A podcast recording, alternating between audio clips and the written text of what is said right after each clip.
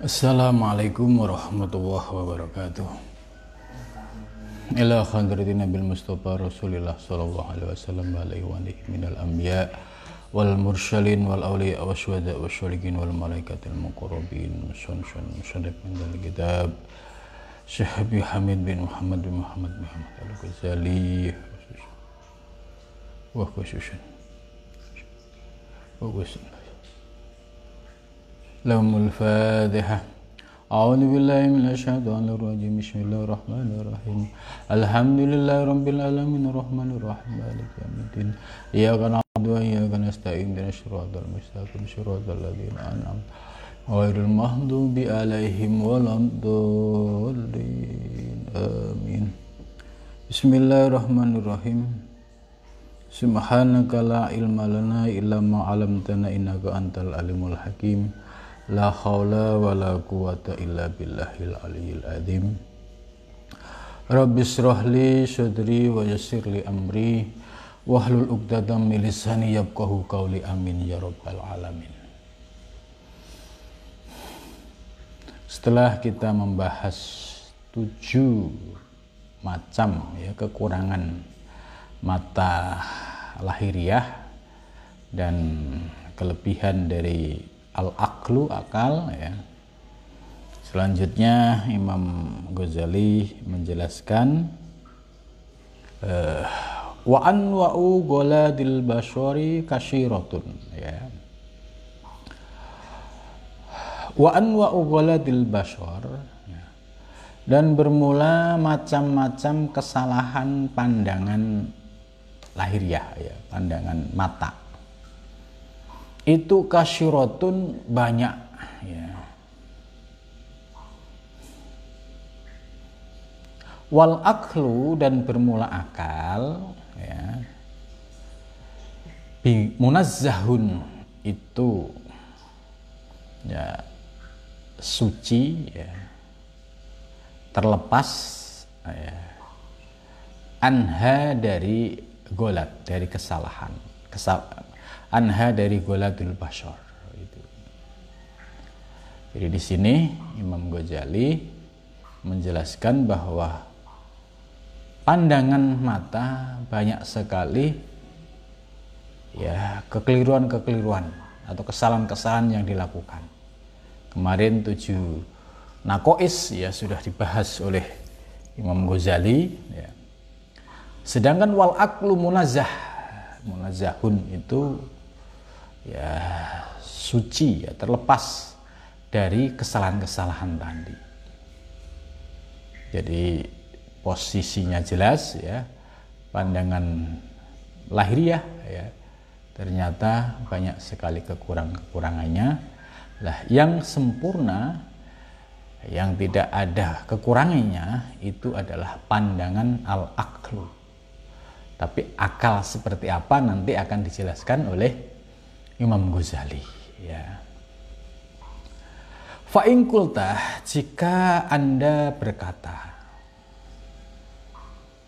ya, Fa'in kultu ya. Kultunya Imam Ghazali ya. Naro kami melihat Al-uqola'a ya, Orang-orang yang berakal Yohlituna mereka melakukan kesalahan Fi nadrihim di dalam pandangan mereka di dalam pandangan mereka atau dalam analisis mereka. Finadrihim Fa'lam maka ketahuilah anna fihim sesungguhnya ya di dalam ukola orang-orang yang berakal ya khoyalatun ya, ada potensi khayal ya khayalat itu uh, imajinasi yang diciptakan ya itu namanya khoyal ya. Wa uhaman dan waham. Waham itu menciptakan mereka-reka sesuatu yang sesungguhnya tidak ada. Itu. Datun dan beberapa keyakinan Yadunnuna mereka menyangka ahkamaha hukumnya hukum khayalat auhamat iktikot ahkamal akli sebagaimana hukumnya akal. Nah ini Imam Ghazali sudah mulai membedah apa itu akal yang dimaksud Ternyata menurut Imam Ghazali Naro ya kami melihat al ukola banyak sekali orang yang e, menggunakan akalnya. Orang yang berpikir secara rasional. Seringkali salah dalam menganalisa. Gitu. sering kali salah dalam menadurnya. Gitu. lah ini kenapa? Ternyata di dalam pikiran orang yang berakal tadi ada lapisan-lapisan hijab. Ya ini lapisan-lapisan hijab yang masih mendominasi di akal seseorang. Apa itu? Ya daya khayal. Ya daya khayal ini kan ya sering muncul ya pada setiap manusia itu misalkan menghayal tentang masa depan, menghayal tentang kehidupan yang serba nyaman, menghayal mendapatkan kedudukan yang tinggi, menghayal uh, memperoleh apa rezeki yang berlimpah. Ini khayalat-khayalat potensi khayal ini masih mendominasi dalam pikiran seseorang. Gitu. Sehingga ima ini sangat mempengaruhi. Maka orang-orang yang berpegang pada uh, akal rasional ini ya ketika misalkan diterangkan soal praktek haji ya uh, dari teorinya uh, dijelaskan atau membaca bukunya maka dia akan menghayal seperti apa seperti apa? Ya. Yaitu setiap orang ada potensi khayal itu. Itulah yang menyebabkan akal yang murni ya itu yang terhijab gitu. wa dan waham. Waham ini juga sering ya muncul di dalam setiap manusia. Waham itu ya, kemarin sudah saya contohkan uh, misalkan kita lewat di sebuah jalan ya. sebenarnya jalan itu aman nggak ada apa-apa. Cuma dia dapat cerita di situ ada macan ya kan? Apalagi di situ ada kuntilanak. Sehingga mau lewat itu wahamnya itu sudah muncul. Sehingga lewat di jalan itu dia lari terbirit-birit padahal sebenarnya nggak ada apa-apa. Ya ini kan efek waham saja. Efek waham. Itu. Waktu kodat dan macam-macam keyakinan ya. Ya keyakinan seseorang ini kan bertingkat-tingkat ya. Kalau Imam Ghazali di Ihya itu mengklasifikasi menjadi empat ya keyakinan atau tauhidnya orang munafik berarti dia lesannya bersahadat tapi keyakinannya masih belum yakin kepada Allah. Sehingga kalau punya masalah larinya kepada selain Allah. Misalkan ada informasi dukun gitu wah dia paling seneng gitu. Wah di sana ada orang sakti gitu paling seneng. Ini berarti akidahnya masih eh, munafikin. Ya. yang kedua akidahnya orang awam. Orang awam ini ya tauhidnya sudah meyakini tentang sifat wajib bagi Allah mustahil bagi Allah jais bagi Allah. Akan tetapi pemahaman makna ke dalamnya belum paham. Hanya hafal. Disuruh sebutkan sifat wajib 20 ya, langsung.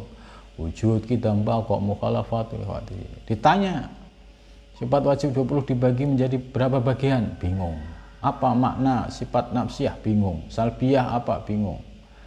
Makni apa? Bingung. Maknawiyah apa? Bingung lagi. Nah itu bagaimana praktek sifat makni dan maknawiyah? Tambah bingung lagi. Nah, itu tandanya masih awam. Lah maka perlu dinaikkan menjadi khusus was itu sudah mulai mengkaji kedalaman e, maknanya ya mulai dari sifat wajib bagi Allah, mustahil bagi Allah, jais bagi Allah. Itu dipahami betul karena itu sebagai prinsip akidah. Nah, kemudian penjelasan-penjelasan uraian dari sifat wajib misalkan wujud itu dasar Al-Qur'annya juga paham, ya dasar rasionalnya juga paham. Sifat ma'ani misalkan, ya dia paham apa yang disebut ma'ani, bagaimana posisinya, bagaimana prakteknya, itu dia memiliki pemahaman yang hmm, utuh soal sifat ma'ani dan maknawiyah itu. Ini berarti sudah naik ke khawas. Nah, khawasul khawas itu sudah istimewa, ya. Ibarat itu sudah puncak dari keyakinan, ya. Pandangannya itu sudah la maujuda ilallah Nah, la maujuda illallah ini pandangan sudah zuki, sudah rasa. Bukan teori. Nah, kalau biasanya pemula ini kan paham maksud la maujuda illallah, cuma masih ilmu yakin. Nah ini biasanya agak gaya-gayaan gitu. Nah ini nggak boleh, ya nggak boleh dibuat gaya-gayaan. Kalau para sufi yang pada makom khawasul khawas, ya itu sudah zuk, sudah rasa. Gitu. Nah, dari empat kriteria ini, ya, maka di sini menggunakan jamak makna salim. Iktikodat, ya berarti ya memang melihat satu objek tiga melihat satu objek ya itu empat kelompok ini dalam melihat objek punya penafsiran yang berbeda-beda itu orang awam Orang munafik, orang awam, khawas, khawasul khawas ini punya perbedaan. Gitu. Maka di sini iktikot itu juga ada di dalam diri setiap orang. Nah, tinggal iktikot kita masuk yang mana gitu. Kalau masuk munafikin ya jelas berarti posisinya masih di situ gitu kan. Nah, ketika membahas soal yang khawas khawasul khawas ya nggak paham dia gitu. Ya. Lah yadunnuna an kamaha ahkamal akli ya. Mereka mengira ya bahwa khoyal waham iktikot itu ya memiliki hukum sebagaimana hukum akal. Hukum akal kan kemarin sudah saya jelaskan adalah potensi rohani ya yang dimiliki oleh setiap manusia ya yang suci ya yang masih suci tidak tersentuh uh, oleh uh, hijab-hijab uh, gitu. sehingga orang yang uh, mendapatkan anugerah potensi ini ya, kemarin sudah dijelaskan ya memiliki uh, potensi lahir batin bahkan kemarin dijelaskan ya menembus batas ruang dan waktu ini akal yang hakiki gitu gitu Falgonatu maka bermula kesalahan mansubun itu dinisbatkan ilaiha ya, kepadanya ya Wakot sarahna, wakot sarahna, sarohna, dan kami telah menjelaskan. Ya. Jadi maksudnya falgola itu eh, mansubun ilaiha, ya. Jadi kesalahan tadi yang eh, Imam Ghazali naro al uqala yahlituna fi nadrihim ya. Ini maksudnya bahwa sering kali orang yang berpikir secara rasional itu melakukan kesalahan-kesalahan. Nah, kesalahan ini mansubun ilaiha yaitu disandarkan kepada keterbatasan uh, akalnya tadi. Berbeda dengan kalau sudah menembus kepada akal yang substansi tadi yang dijelaskan oleh Imam Ghazali munazzahun anha yang terlepas dari segala kekurangan dari kesalahan-kesalahan. Itu karena pandangannya sudah menembus batas ruang dan waktu. Kemarin sudah kita jelaskan ini. Nah Wakot sarohna dan kami telah menjelaskan majami'ha ya kumpulan soal ini fi kitab mi'yaril ilmi ya dalam kitab mi'yaril ilmi. Ya ini bisa dicari.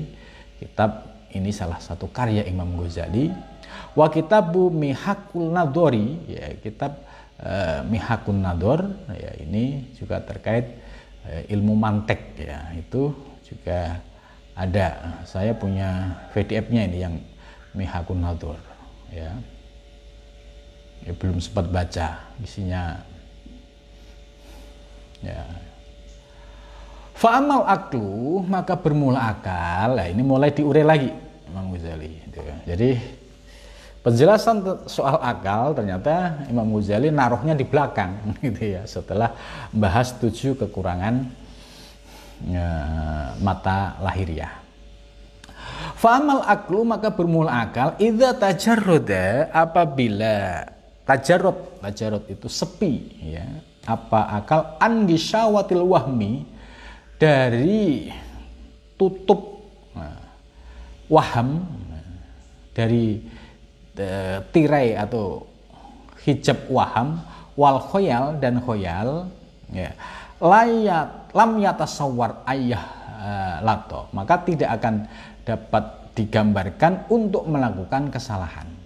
Jadi penyebab akal tadi melakukan kesalahan itu karena dominasi waham dan khoyal.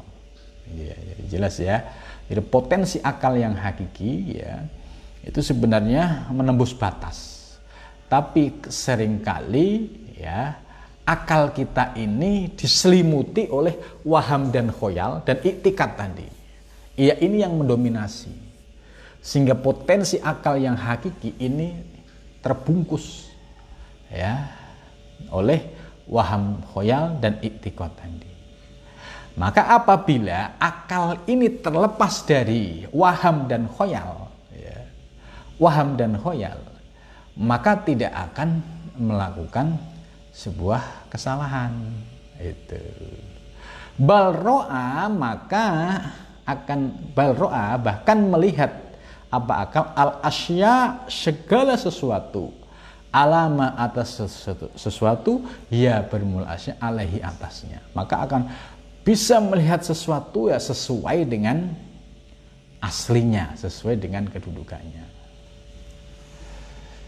Nah, ini kalau saya ambilkan contoh ya yang mudah memahami untuk e, menjelaskan ini begini. E, ketika manusia lahir ya ke e, bumi ya, ini sebelumnya kan sudah melalui tahapan-tahapan kehidupan ya. Mulai di alam arwah. Di alam arwah mendapatkan hitop dari Allah ya kan? Seluruh ruh ya ketika posisi di alam arwah ini masih eh, berkumpul dengan seluruh ruh dan dihitop oleh Allah alastu birabbikum ya. Jawab qalu bala sahidna.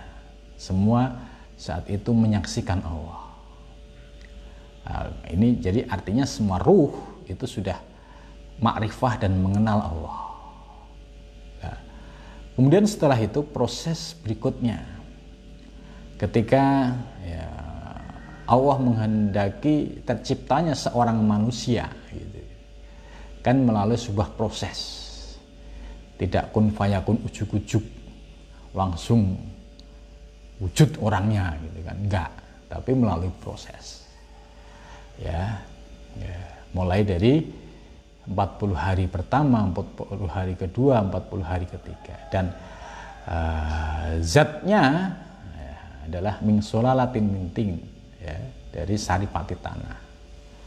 Ya, menjadi sperma, proses 40 hari menjadi nutfah, nutfah 40 hari menjadi eh, alakoh, ya, daging yang mengumpal, 40 hari berikutnya menjadi mudgoh, ya, sudah berupa daging Kemudian fakasonal idoma lahma ya tulang-tulang dibungkus dengan uh, daging ya kemudian berproses berikutnya wanufika fihruh ruh ditiupkan. Ya, setelah ditiupkan kemudian nunggu proses 9 bulan. Lebih lahirlah seorang janin. Nah posisi janin ketika lahir dijelaskan dalam hadis kulu mauludin yuladu alal fitrah. Ya, posisinya masih fitrah suci itu jadi kemakrifahannya janin ya, yang bayi yang baru lahir ini masih terasa. Ibarat bias cahayanya itu masih ya terang benderang gitu.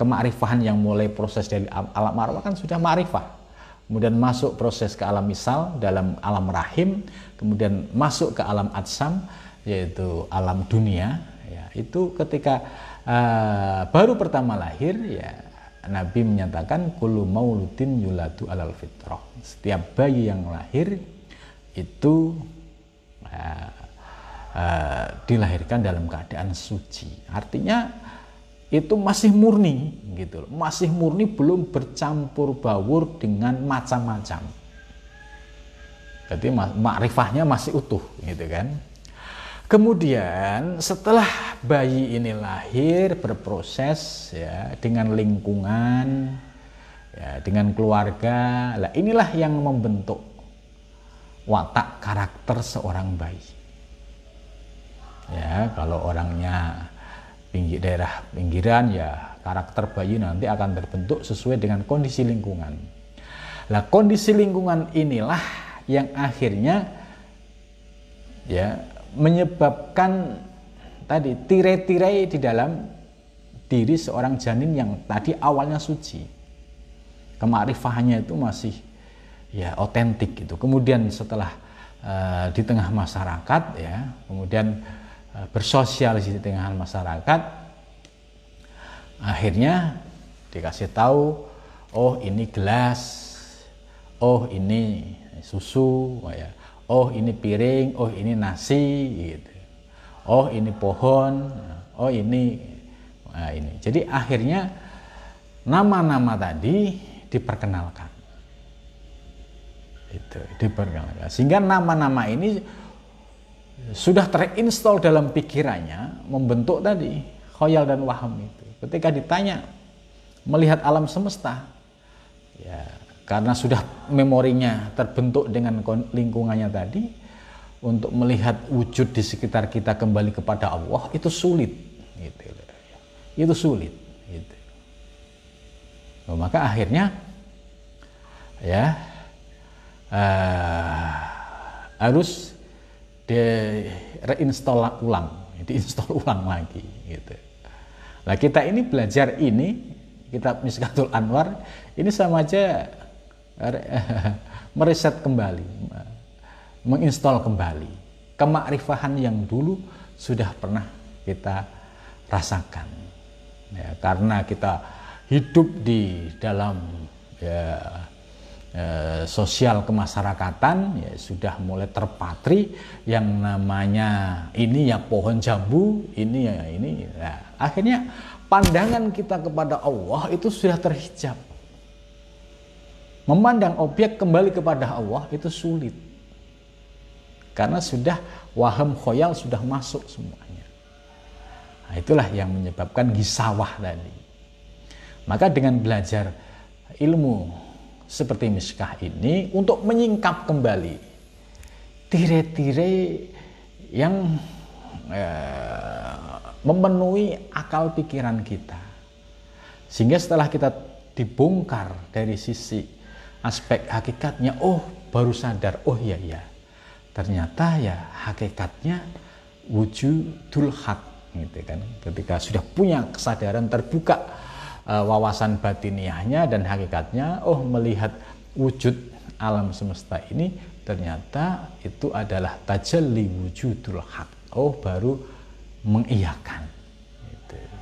mengiyakan oh iya terus uh, melalui proses praktek uh, torekoh ya tasawuf ini sesungguhnya proses tadi untuk um, proses mendalami secara lebih serius lagi. Sebab hanya ilmu ini ya sebagai piranti keilmuan yang bisa mengeksplorasi kedalaman hakikat itu ya. Ilmu fikih nggak menyentuh soal itu. Kalau filsafat Islam toh ya filsafat Islam toh ya hanya sebatas rasional.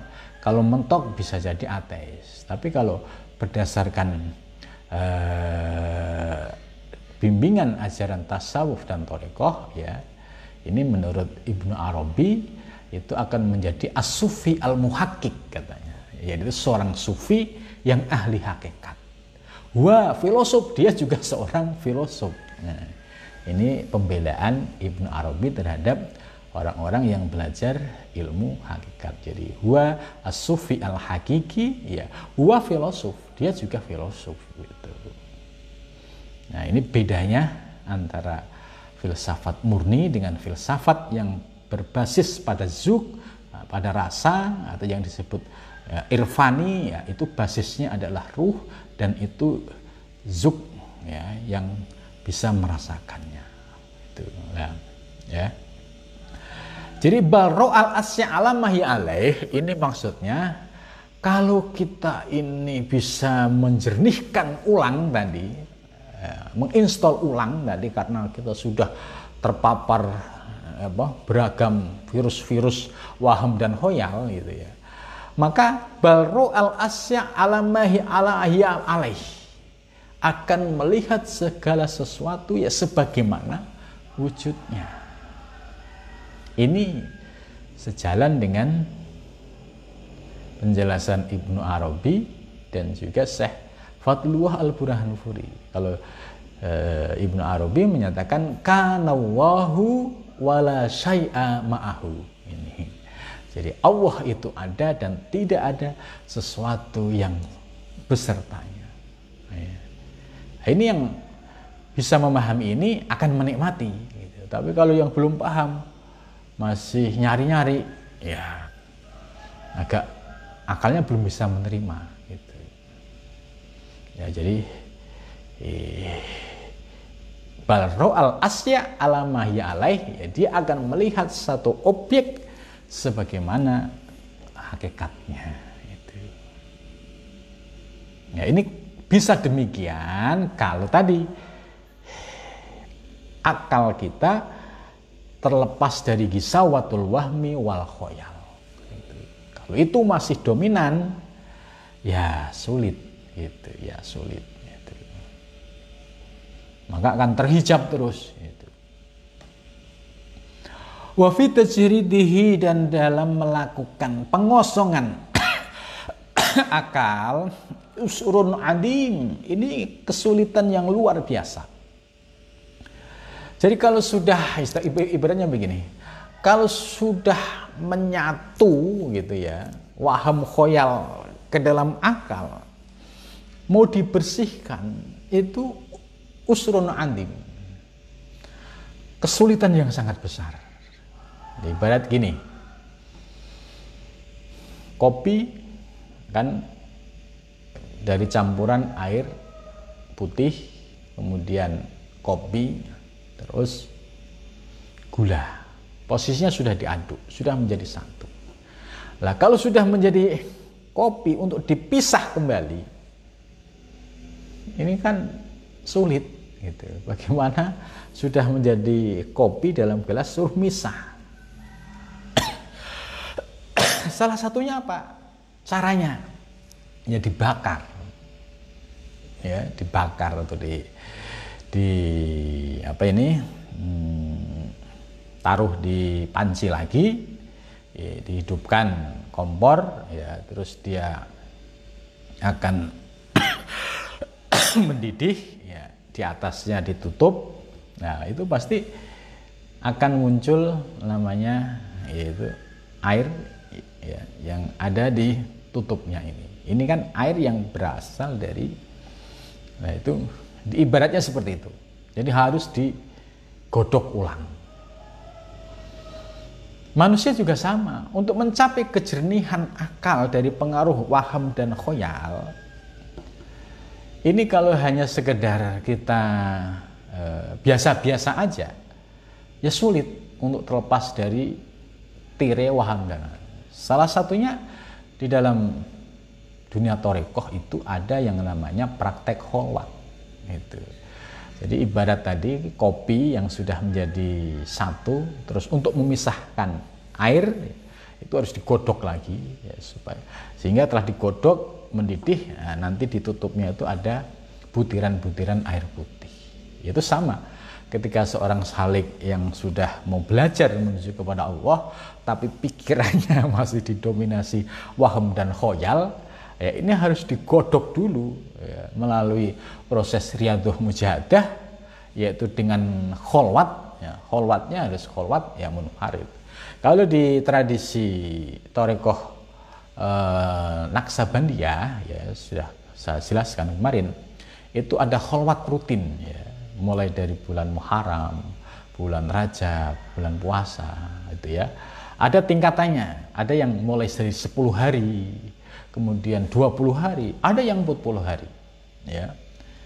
Eh, di Jawa itu rata-rata ya sekitar 10 tapi waktu saya sowan di salah satu kiai di Kebumen, beliau cerita itu kholwatnya 40 hari langsung.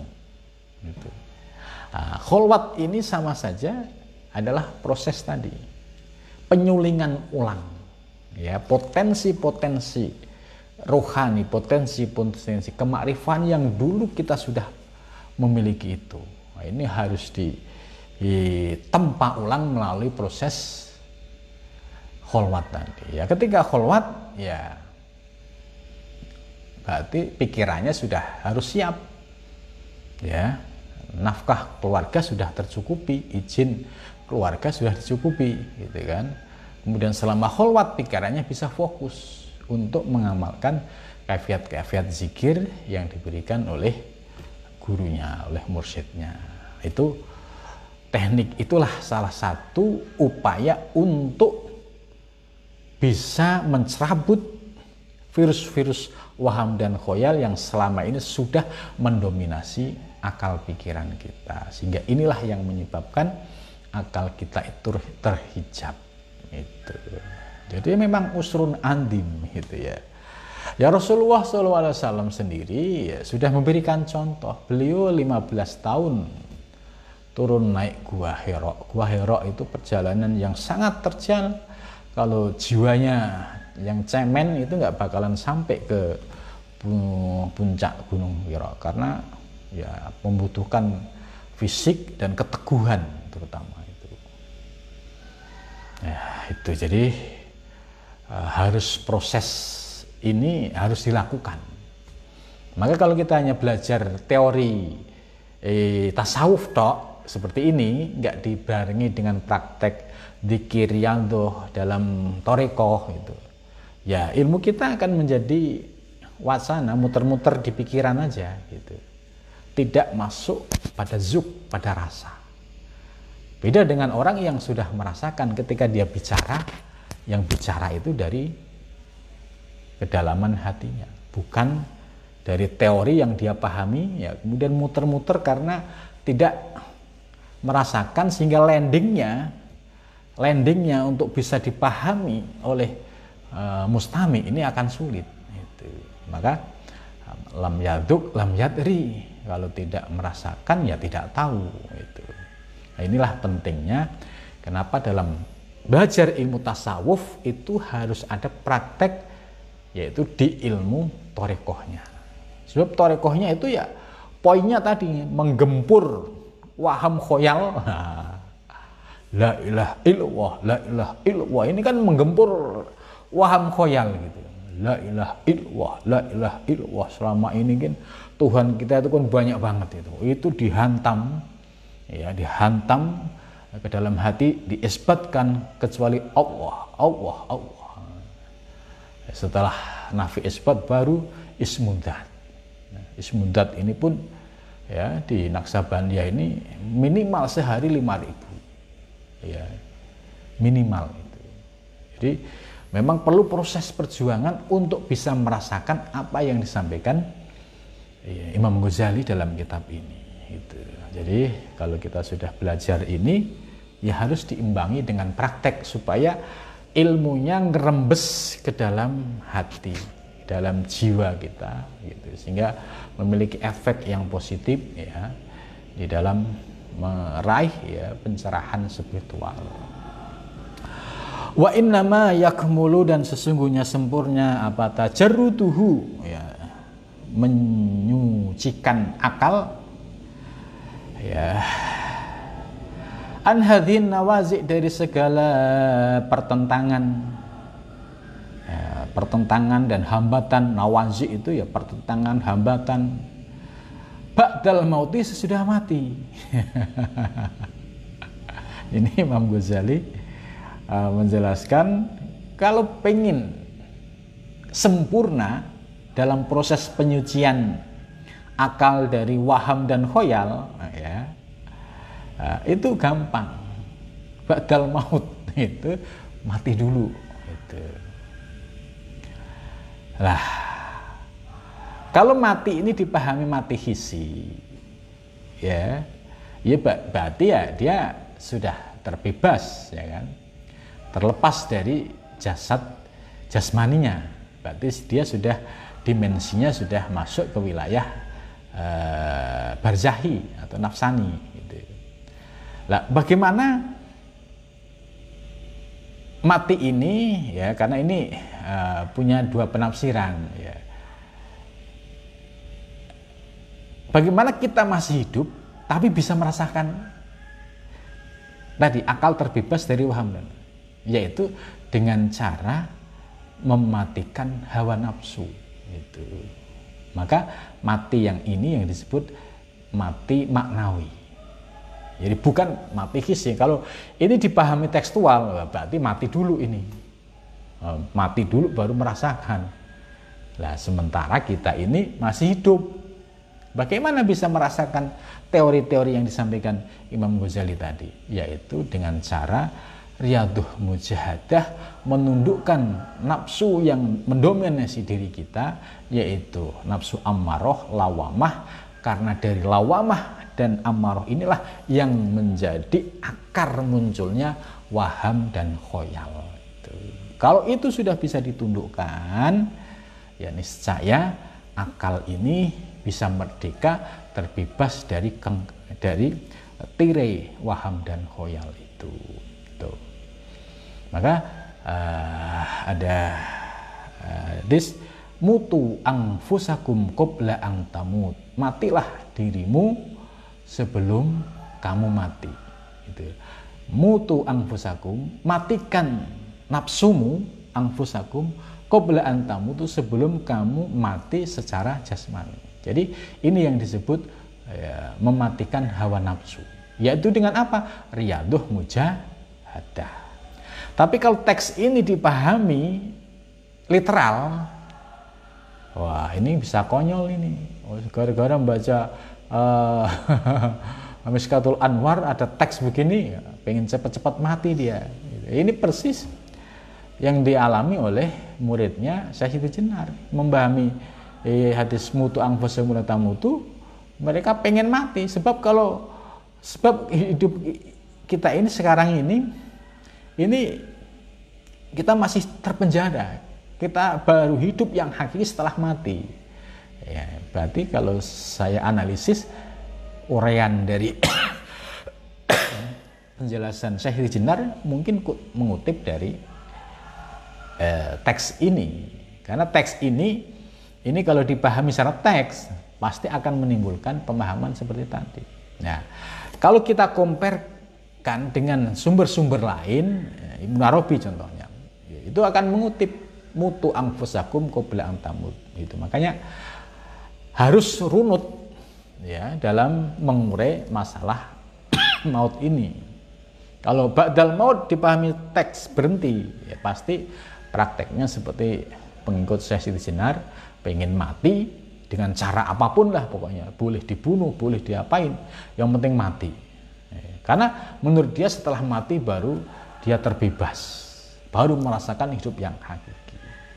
Nah, padahal yang dimaksud adalah matikan hawa nafsumu. Nah, kalau kita sudah bisa mematikan hawa nafsu, wa dzalika dan ketika itu yang kasifu maka akan terbuka apa al penutup ya. Jadi kalau kita sudah bisa melakukan tadi mematikan hawa nafsu, al akan tire-tire tadi akan terbuka ya.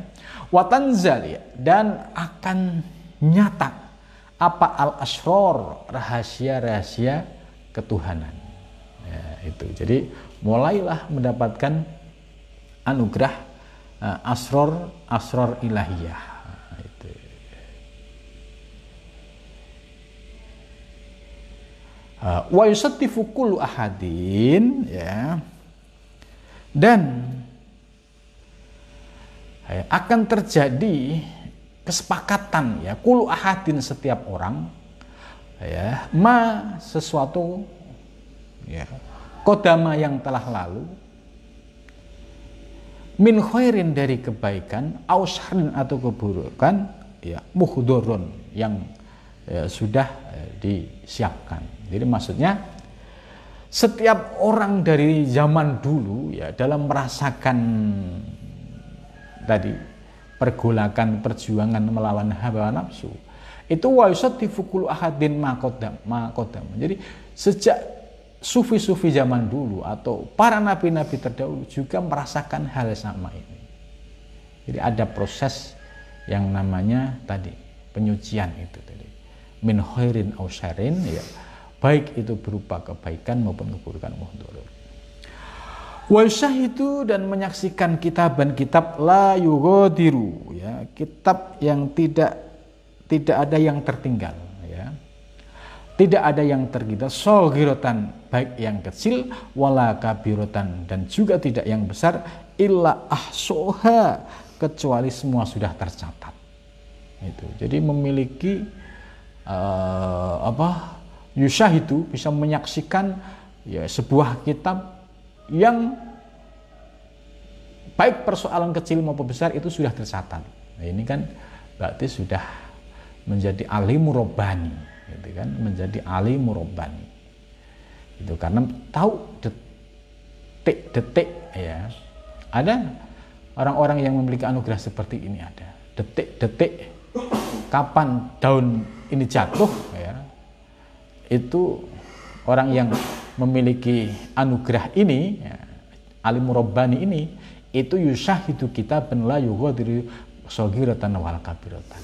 Dia tahu persis apa yang akan terjadi di alam semesta ya. Para arifin billah melihat kondisi saat ini ya beliau tahu kapan corona itu selesai gitu kan. Itu. Ya, ini karena sogirotan wal kabirotan persoalan sepele maupun yang besar ya, itu semua belum diberikan akses bisa mengetahui. Ya, artinya diberikan akses bisa melihat database tentang alam semesta. Ngintip corona kapan selesai ya, ya. itu beliau memiliki akses itu. Akan tetapi mereka ya uh, harus memegang nilai-nilai adab dan etika. Tidak boleh rahasia ketuhanan itu ya dibongkar. Ya, kebanyakan mereka menyembunyikan atau menggunakan bahasa-bahasa isyarat gitu ya. Tidak vulgar gitu ya. Wa indahu dan di sisinya yukalu dikatakan Fakashafna maka kami singkap angka darimu gitu aka tutupmu Fabasharukal yauma maka pandanganmu pada hari ini jahadidun itu sangat tajam. Jadi, jadi bagi para salik yang sudah riaduh mujahadah melalui proses kholwat atau suluk maka fakasabna akan dibuka ya angka darimu gitu akad tire-tire tadi tire-tire waham tire-tire khoyal gitu fabasaruka maka pandanganmu pandangan mata lahir dan mata batin al yauma pada hari ini hadidun itu sangat tajam sekali. Jadi pandangannya sudah tembus pandang. Gitu ya. Wa innama gitu dan ada pun sesungguhnya yang disebut gitu tire gitu ul khoyali yaitu tutup khoyal wal wahmi dan waham wa ghairihima dan selain keduanya wa indahu dan di sisinya yakulu berkata al mahruru bermula orang yang tertipu bi auhamihi dengan wahamnya. Jadi orang yang tertipu itu orang yang mengikuti wahamnya. Wa dan itikotnya al fasidati yang rusak. Wa khoyalatu dan khayalannya al batilati yang batil. Jadi jelas Orang yang tertipu adalah orang yang mengikuti wahamnya dan itikutnya yang rusak dan mengikuti khoyalnya yang batal. Doa Rabbana wahai Tuhan kami absurna sing bukalah mata lahiriah dan mata batin kami ya. Dan kami farjina maka kembalikan kami. Nakmal kami berbuat solehan kebaikan. Dah al ayah sampai sini dulu. Wawalam ya mudah-mudahan dapat memberikan pencerahan bagi kita semua. Sampai sini dulu. Wawal mafiq wassalamualaikum warahmatullahi wabarakatuh